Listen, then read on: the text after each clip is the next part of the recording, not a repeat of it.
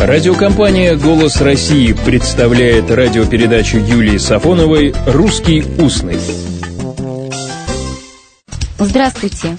Даже если не все ладится, даже если так, как в картине Репина не ждали, начните с нуля, сказав себе «от винта».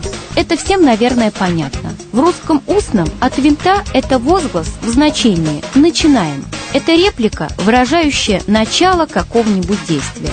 Скорее всего, это реплика из речи летчиков или авиаторов, как их называли в 20-е годы.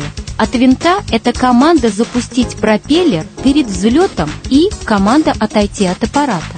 Кстати, само слово «авиация» – искусственное слово, придумано в 1863 году, хотя распространение, как мы знаем, это слово получило лишь к концу XIX века.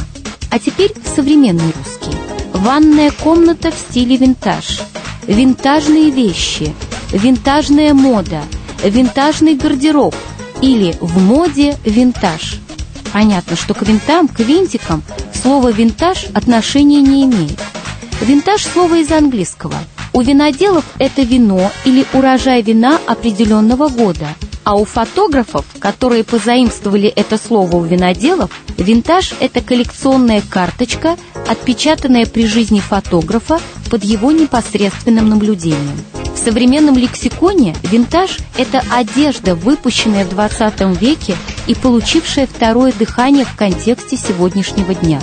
Винтажные вещицы – это то, что вы достаете из сундука вашей любимой бабушки. Винтажные вещицы – это настоящее модное безумие в последние годы. Обращаясь к устойчивым выражениям русского устного о винтажных вещицах, о винтаже можно было бы сказать так – вливать новое или молодое вино в старые мехи, вкладывать новое содержание в старые формы, создавать новое, не порвав со старым.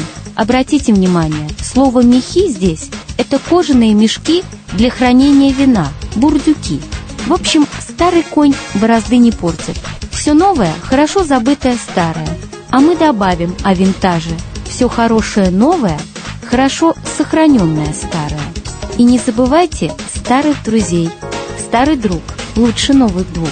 Всего доброго, добрых слов и добрых встреч. «Русский устный» – программа Юлии Сафоновой.